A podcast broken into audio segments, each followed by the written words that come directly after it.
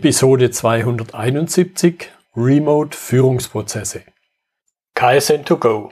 Herzlich willkommen zu dem Podcast für Lean-Interessierte, die in ihren Organisationen die kontinuierliche Verbesserung der Geschäftsprozesse und Abläufe anstreben, um Nutzen zu steigern, Ressourcenverbrauch zu reduzieren und damit Freiräume für echte Wertschöpfung zu schaffen, für mehr Erfolg durch Kunden- und Mitarbeiterzufriedenheit höhere Produktivität durch mehr Effektivität und Effizienz an den Maschinen, im Außendienst, in den Büros bis zur Chefetage.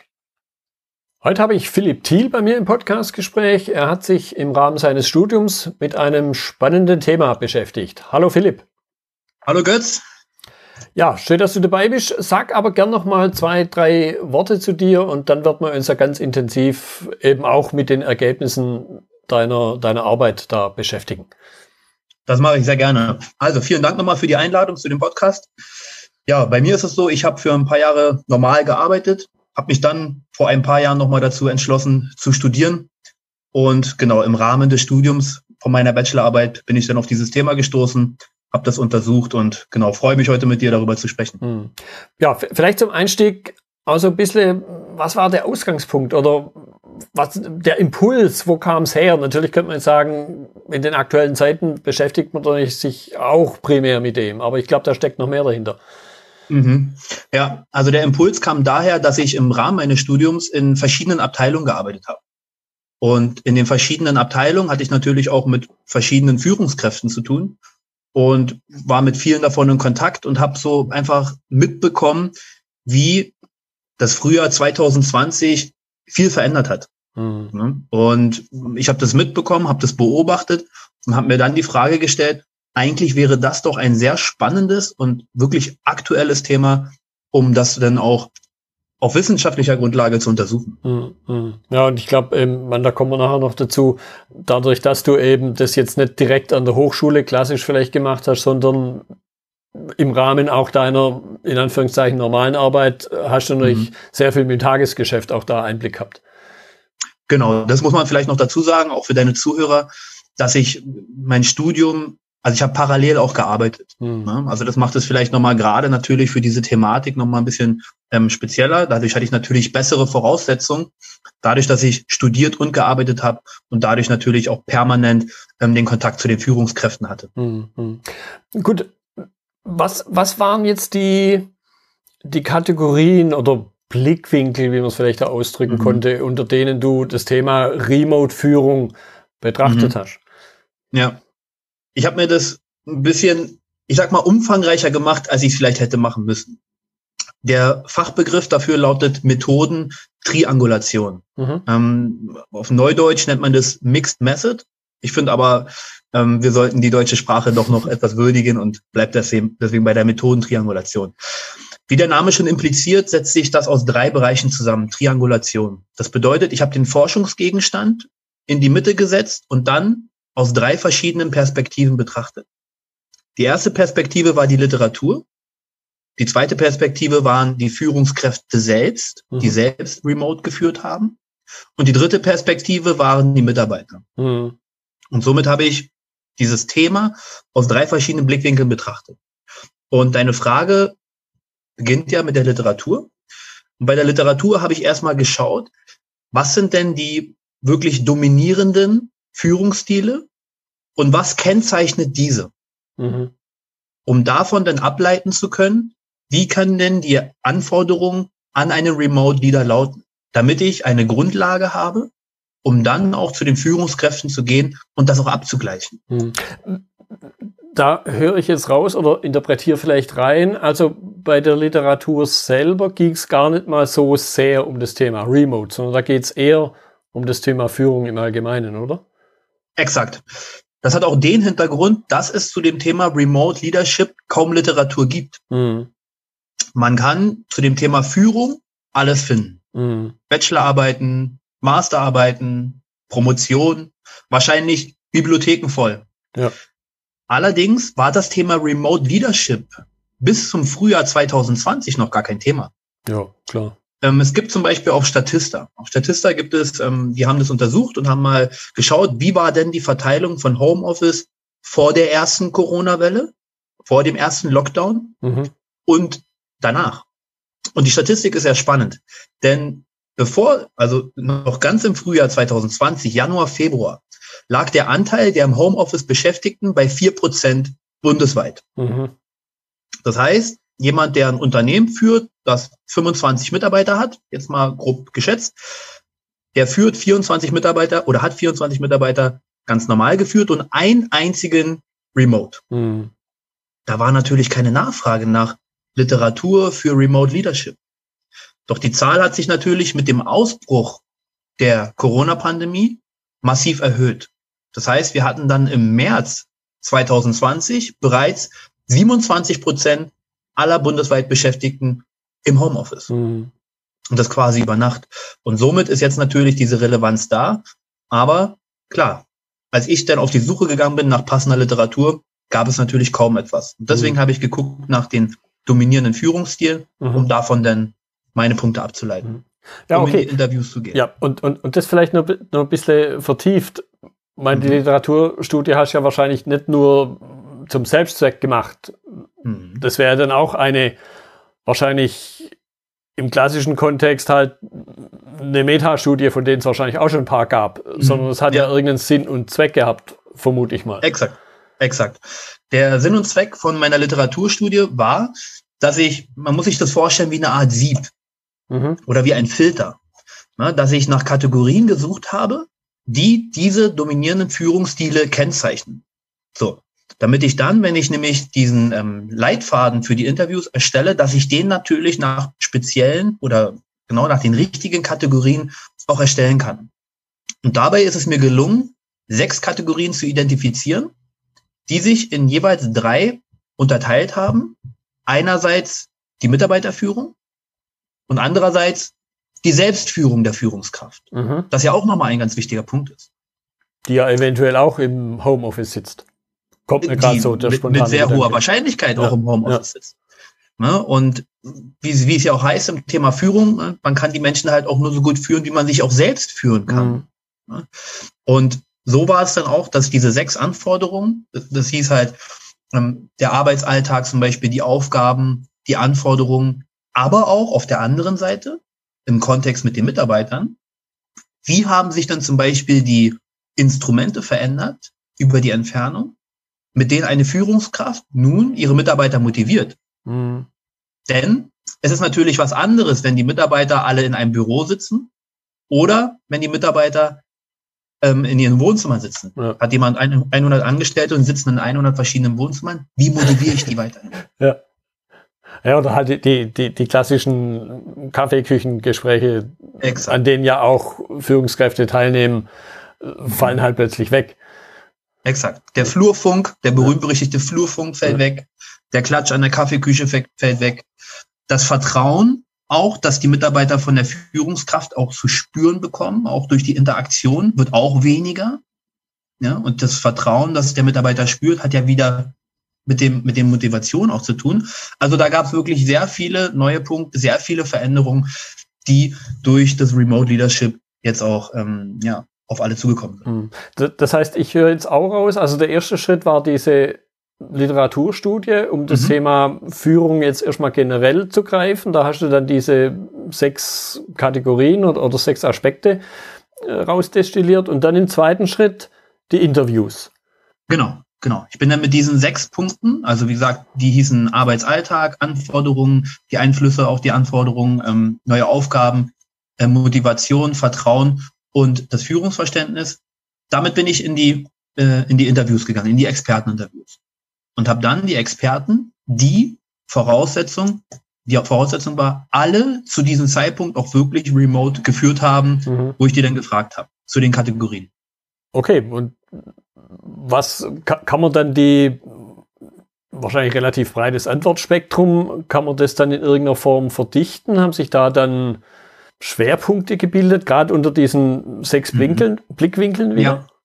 Ja, ja, ja definitiv. Ähm, ich hatte dann die Experteninterviews und hatte ja dann das Material.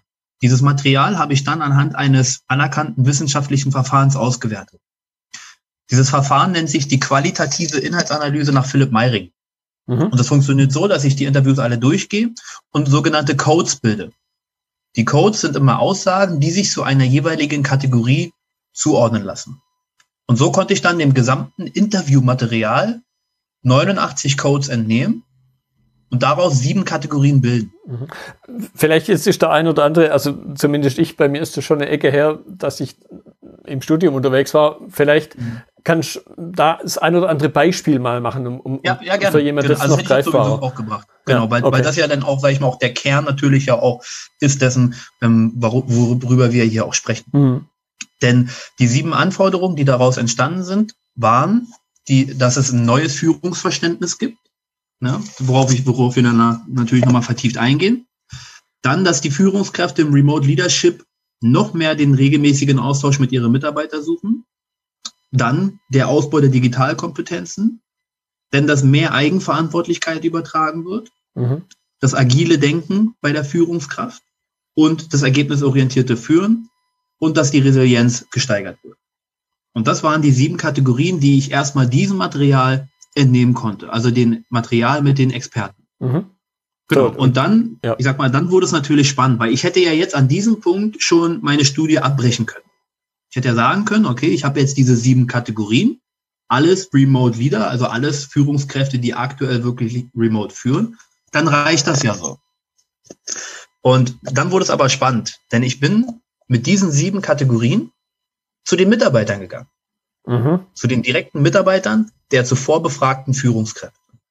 Habe einen Online-Fragebogen ausgearbeitet mit diesen sieben Kategorien.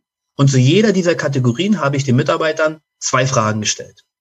Die erste Frage hat immer die Wahrnehmbarkeit behandelt bei den Mitarbeitern und die zweite die Relevanz. Mhm. Das bedeutet, ich habe gefragt in der ersten Frage, nehmt ihr diese Anforderung an ein Remote Leader auch wahr? Mhm. Und die zweite, und die fand ich persönlich noch viel wichtiger, ist denn diese neue Anforderung an eure Führungskraft für euch auch relevant? Mhm.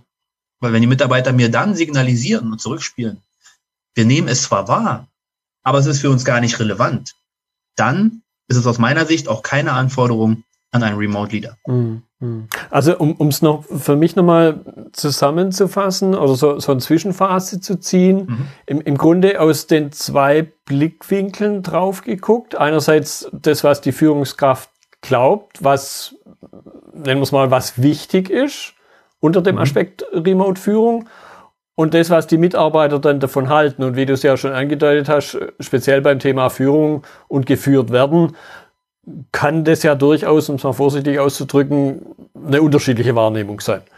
Definitiv. Ja, ähm, ich denke, die meisten kennen das Bild von der Katze, die in den Spiegel guckt und da den Löwen sieht.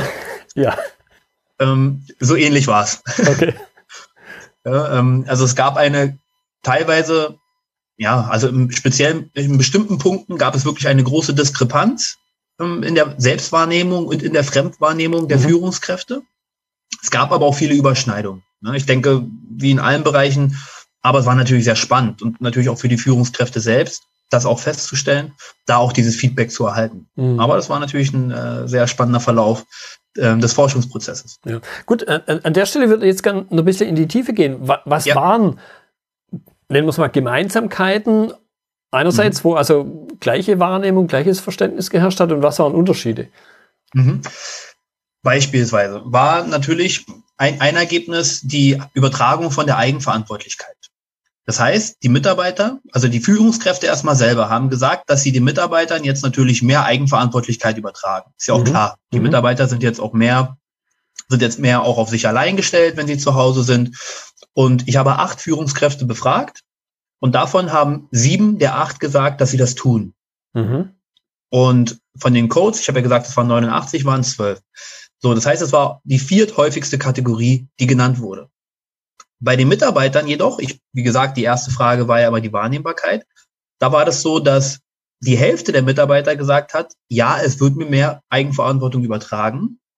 Und die Hälfte jedoch hier schon keine Veränderung wahrnehmen konnte. Mhm. Also etwas mehr als die Hälfte, sogar es waren 54 Prozent. Mhm. Was natürlich irgendwie komisch ist, wenn sieben von acht Führungskräften sagen, ähm, sie machen das vermehrt. Ja.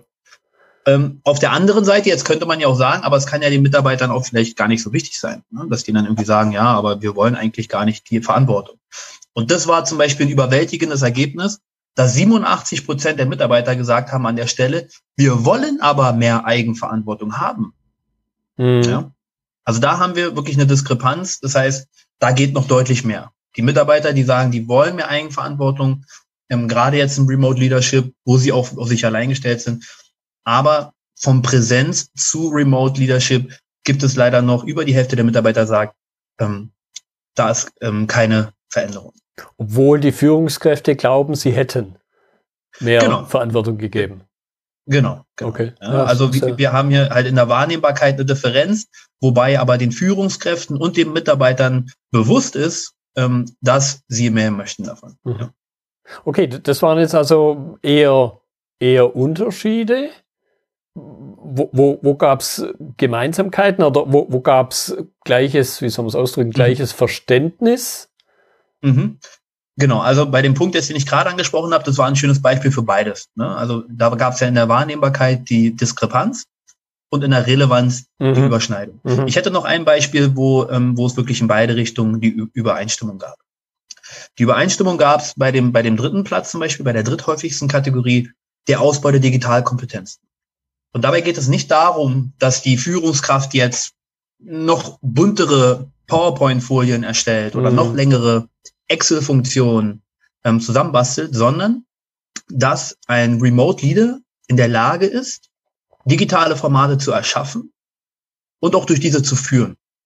Beispiel, wir haben ja vorhin darüber gesprochen, dass der Flurfunk wegfällt, der Kaffeeklatsch mhm. und dass da virtuelle Formate geschaffen werden durch die Führungskraft, damit die Mitarbeiter nicht mehr so isoliert sind, mhm. abgeholt werden, auch mal über arbeitsfremde Themen sprechen können und so weiter. Und natürlich auch, dass Mitarbeiter, die, ich sag mal jetzt, etwas älter sind und vielleicht in dieser digitalen Transformation ihre Probleme haben, auch von der Führungskraft unterstützt werden können. Mhm. Das war acht von acht Experten absolut ähm, wichtig, haben es auch angesprochen, haben gesagt, dass sie sich damit mehr auseinandersetzen. Und das wurde auch von den Mitarbeitern da bestätigt. Ja? Das heißt, wir haben da 70 Prozent der Mitarbeiter, die sagen, dass sie hier eine Zunahme der digitalen Kompetenzen bei den Mitarbeitern, äh, bei den Führungskräften erkennen. Mhm, mh, Und auch 75 Prozent, also drei von vier der Mitarbeiter, die sagen, es ist ihnen auch wichtig, dass die Führungskraft sich auch da dahinter setzt und ihre digitalen Kompetenzen gerade jetzt ausbaut. Ja. Ja, spannend. Ja, mir, mir geht jetzt gerade noch, noch ein Punkt durch, durch den Kopf, was ich mal vor, vor vielen Jahren gemacht habe, ein sogenanntes 360-Grad-Review. Jetzt wäre es natürlich noch spannend gewesen, die als eine Möglichkeit die Vorgesetzten der Vorgesetzten, also die Vorgesetzten, du hast Experten genannt, die zu befragen, wie sie denn ihre Mitarbeiter, ihre zugeordneten, untergeordneten Führungskräfte wahrgenommen haben. Mhm. Und vielleicht sogar, wenn man es noch ein bisschen weiter treibt, wie sie glauben, dass deren Mitarbeiter da an, an Matching oder Mismatching erkennen. Mhm. Das, das wäre natürlich, äh, da kann ich ja noch eine Masterarbeit dranhängen. oder die Promotion wird nicht in dem. Oder, oder so. Ja, genau. Ähm, ja, also es gab wirklich da ähm, sehr, sehr spannende Punkte.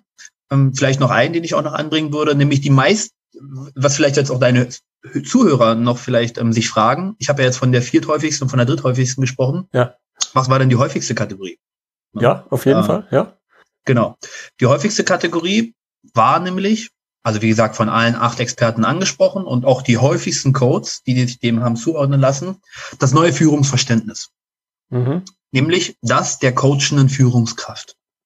Mhm. Und da gab es wirklich ähm, eine spannende Diskrepanz ähm, zwischen der Eigenwahrnehmung, also der Selbstwahrnehmung der Führungskräfte und der Fremdwahrnehmung durch ihre direkten Mitarbeiter. Es war so, ich habe acht, äh, acht Führungskräfte befragt und davon haben sich fünf der acht als eine Mischung aus Führungskraft und Coach bezeichnet, mhm. wahrgenommen und drei der acht rein als Coach ihrer Mitarbeiter. Okay, also nochmal was draufgesetzt. Genau, ja, also die haben dann wirklich sich schon von diesem, ich sage mal, klassischen Führungskräfteverständnis ähm, mehr oder weniger verabschiedet. Wahrscheinlich auch, weil es ein bisschen hart vielleicht auch manchmal klingt, sondern eher als Coach. Mhm. Also jemand, der da ist, der mit den Mitarbeitern spricht und ja, auch auf der Beziehungsebene mehr macht. So. da ging natürlich auch wieder meine Frage an die Mitarbeiter. Erste Frage, wie nehmt ihr denn euren Vorgesetzten wahr? Führungskraft oder Coach? Und da war es leider so, dass ähm, ja der Coach nicht allzu viel angekreuzt wurde. Mhm. Insgesamt nicht ein einziges Mal. Ob, obwohl du das ja jetzt äh, aktiv im, im Sinne von eben Kreuz hast du es genannt, ja, mhm. adressiert hast. Man, sonst könnte man ja sagen, ja, okay, sie sind halt nicht draufgekommen. Aber mhm. du hast ja, glaube ich, konkret danach gefragt. Exakt, exakt, genau. Es gab fünf Antwortmöglichkeiten. Es gab Coach oder eine Mischung aus beiden, größerer Anteil Coach, teils, teils, eine Mischung aus beiden, größerer Anteil Führungskraft und Führungskraft. Mhm. Ja, und da konnten die Mitarbeiter auswählen. Und kein einziger hat wirklich den reinen Coach gewählt. Mhm. Also im Grunde schon ein klassisches Beispiel, wo das Selbstbild dem Fremdbild jetzt nicht wirklich entspricht. Exakt. Das ist wieder die Katze, die in den, in den Spiegel ja, schaut. Ja. Ähm, ja. also da, wie gesagt, ähm, ne, das war tatsächlich sehr überraschend. Das war sehr überraschend gewesen, ähm, ja, wo dann wirklich eine große Diskrepanz vorliegt. Und da war auch die zweite Frage dann spannend, nämlich, welche Art von Führungskraft möchtet ihr denn haben? Ne, also vom Vorgesetzten. Mhm. Ist denn überhaupt ein Coach im Rahmen von Remote Leadership gewünscht? Mhm. Das ist ja auch interessant. Ne? Also äh, als Führungskraft, denn wenn ich sage, ich bin Coach und ich nehme mich auch wahr in dieser Rolle, ist es doch interessant für mich auch zu erfahren, erwartet das mein Mitarbeiter überhaupt von mir? Mhm. Und wie gesagt, die Frage ging an die Mitarbeiter und da gab es auch eine ganz klare Antwort. Von 100 Prozent haben nämlich gerade mal 6 Prozent gesagt, sie möchten den Coach. 11 Prozent haben gesagt, sie wollen die reine Führungskraft. Und die restlichen 83 Prozent haben gesagt, sie wünschen sich eine Mischung aus Führungskraft und Coach. Mhm. Hm? Also diese einbahnige Führungsrolle ist gar nicht gewünscht mhm. bei den Mitarbeitern, ne? die dann irgendwie nur den Coach haben, sondern die Mitarbeiter haben hier mit dem Ergebnis klar zurückgespielt. Sie wollen den Coach, also jemand, der auch in der Kommunikation auf die Beziehungsebene geht, der Rahmenbedingungen schafft, aber sie wollen auch immer noch, auch über die Entfernung, auch die Führungskraft. Mhm. Ja. Jetzt muss man natürlich, glaube ich, mitbedenken, dass du das in einem, ah, wie soll man das ausdrücken, in dem Kontext gemacht hast, nach meinem Verständnis korrigierst aber gerne, einer, nennen wir es einer Büroumgebung. Und, mhm. und da stellt sich mir dann die Frage, inwieweit hat es vielleicht was mit der Branche zu tun? Hat es mit dem mhm. Unternehmensbereich was zu tun? Und dann kam mir bei deinen Erzählungen auch die Frage, vielleicht hast du ja gemacht oder vielleicht wäre das noch eine Möglichkeit. Jetzt so wie du praktisch die Antworten der Führungskräfte den Mitarbeitern gezeigt hast, wäre es ja auch denkbar, jetzt in einem weiteren Schritt zu sagen, hey Führungskräfte, schaut mal, das waren die Antworten eurer Mitarbeiter. Mhm. Um, um mal da eine gewisse, ja, nennen wir es ruhig mal Konfrontation mit diesem unterschiedlichen Fremd- und Selbstbild zu provozieren. Das habe ich gemacht, Götz. Okay. Ah. genau. Also tatsächlich muss man auch ja den, den, Führungskräften, also auch an der Stelle gilt mein allergrößter Dank auch allen Führungskräften, die sich wirklich daran beteiligt haben, weil ohne deren mhm. Einsatz, ohne deren Unterstützung hätte ich dieses Projekt gar nicht umsetzen können. Und Natürlich haben die Führungskräfte dann auch darum gebeten, also wirklich gebeten einfach, ähm, ob ich dann natürlich die Ergebnisse, die ich im Rahmen dieses Forschungsvorhabens ähm, auch ermittle, denen auch zur Verfügung zu stellen. Und mhm. Das ging, das habe ich in meiner Hochschule besprochen, das war möglich und das habe ich natürlich auch den Führungskräften zukommen lassen und muss auch da sagen, das zeigt dann natürlich auch wieder dieses ähm, Wachstumsmindset der Führungskräfte, die wirklich ähm, da sehr gut drauf reagiert haben und ja auch einfach selbstkritisch auch das angegangen sind, auch gesagt haben, okay, das ist, das ist doch mal schön, auch so ein Feedback zu bekommen, mhm. auch zu wissen, wie denken denn die Mitarbeiter, ne? Was erwarten sie von mir in meiner Führungsrolle in dieser neuen Arbeitssituation, die wir seit ungefähr eineinhalb Jahren alle haben? Mhm. Mhm. Gut, und jetzt, jetzt vielleicht noch, noch der andere Punkt nochmal.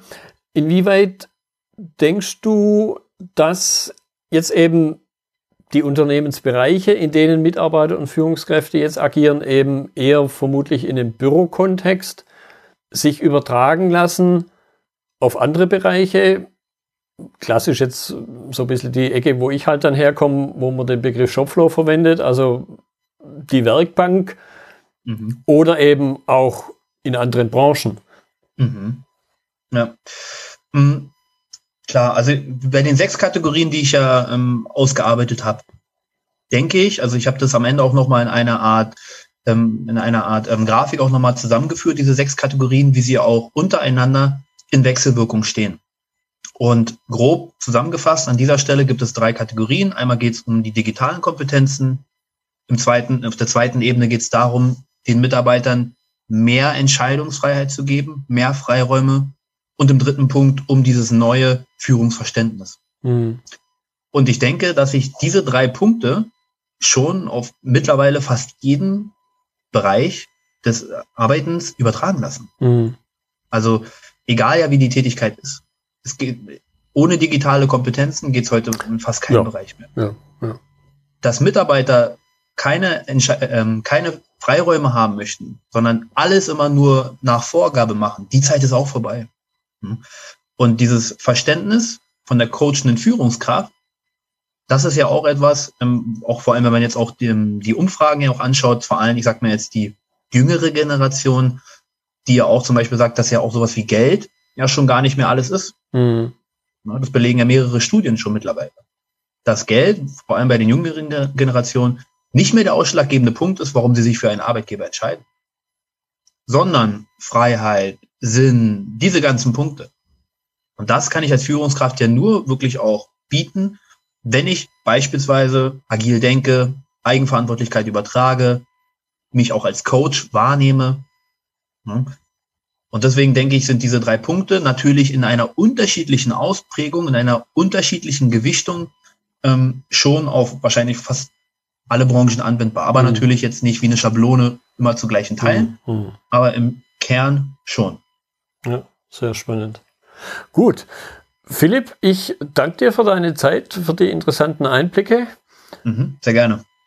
Das war die heutige Episode im Gespräch mit Philipp Thiel zum Thema Remote Führungsprozesse.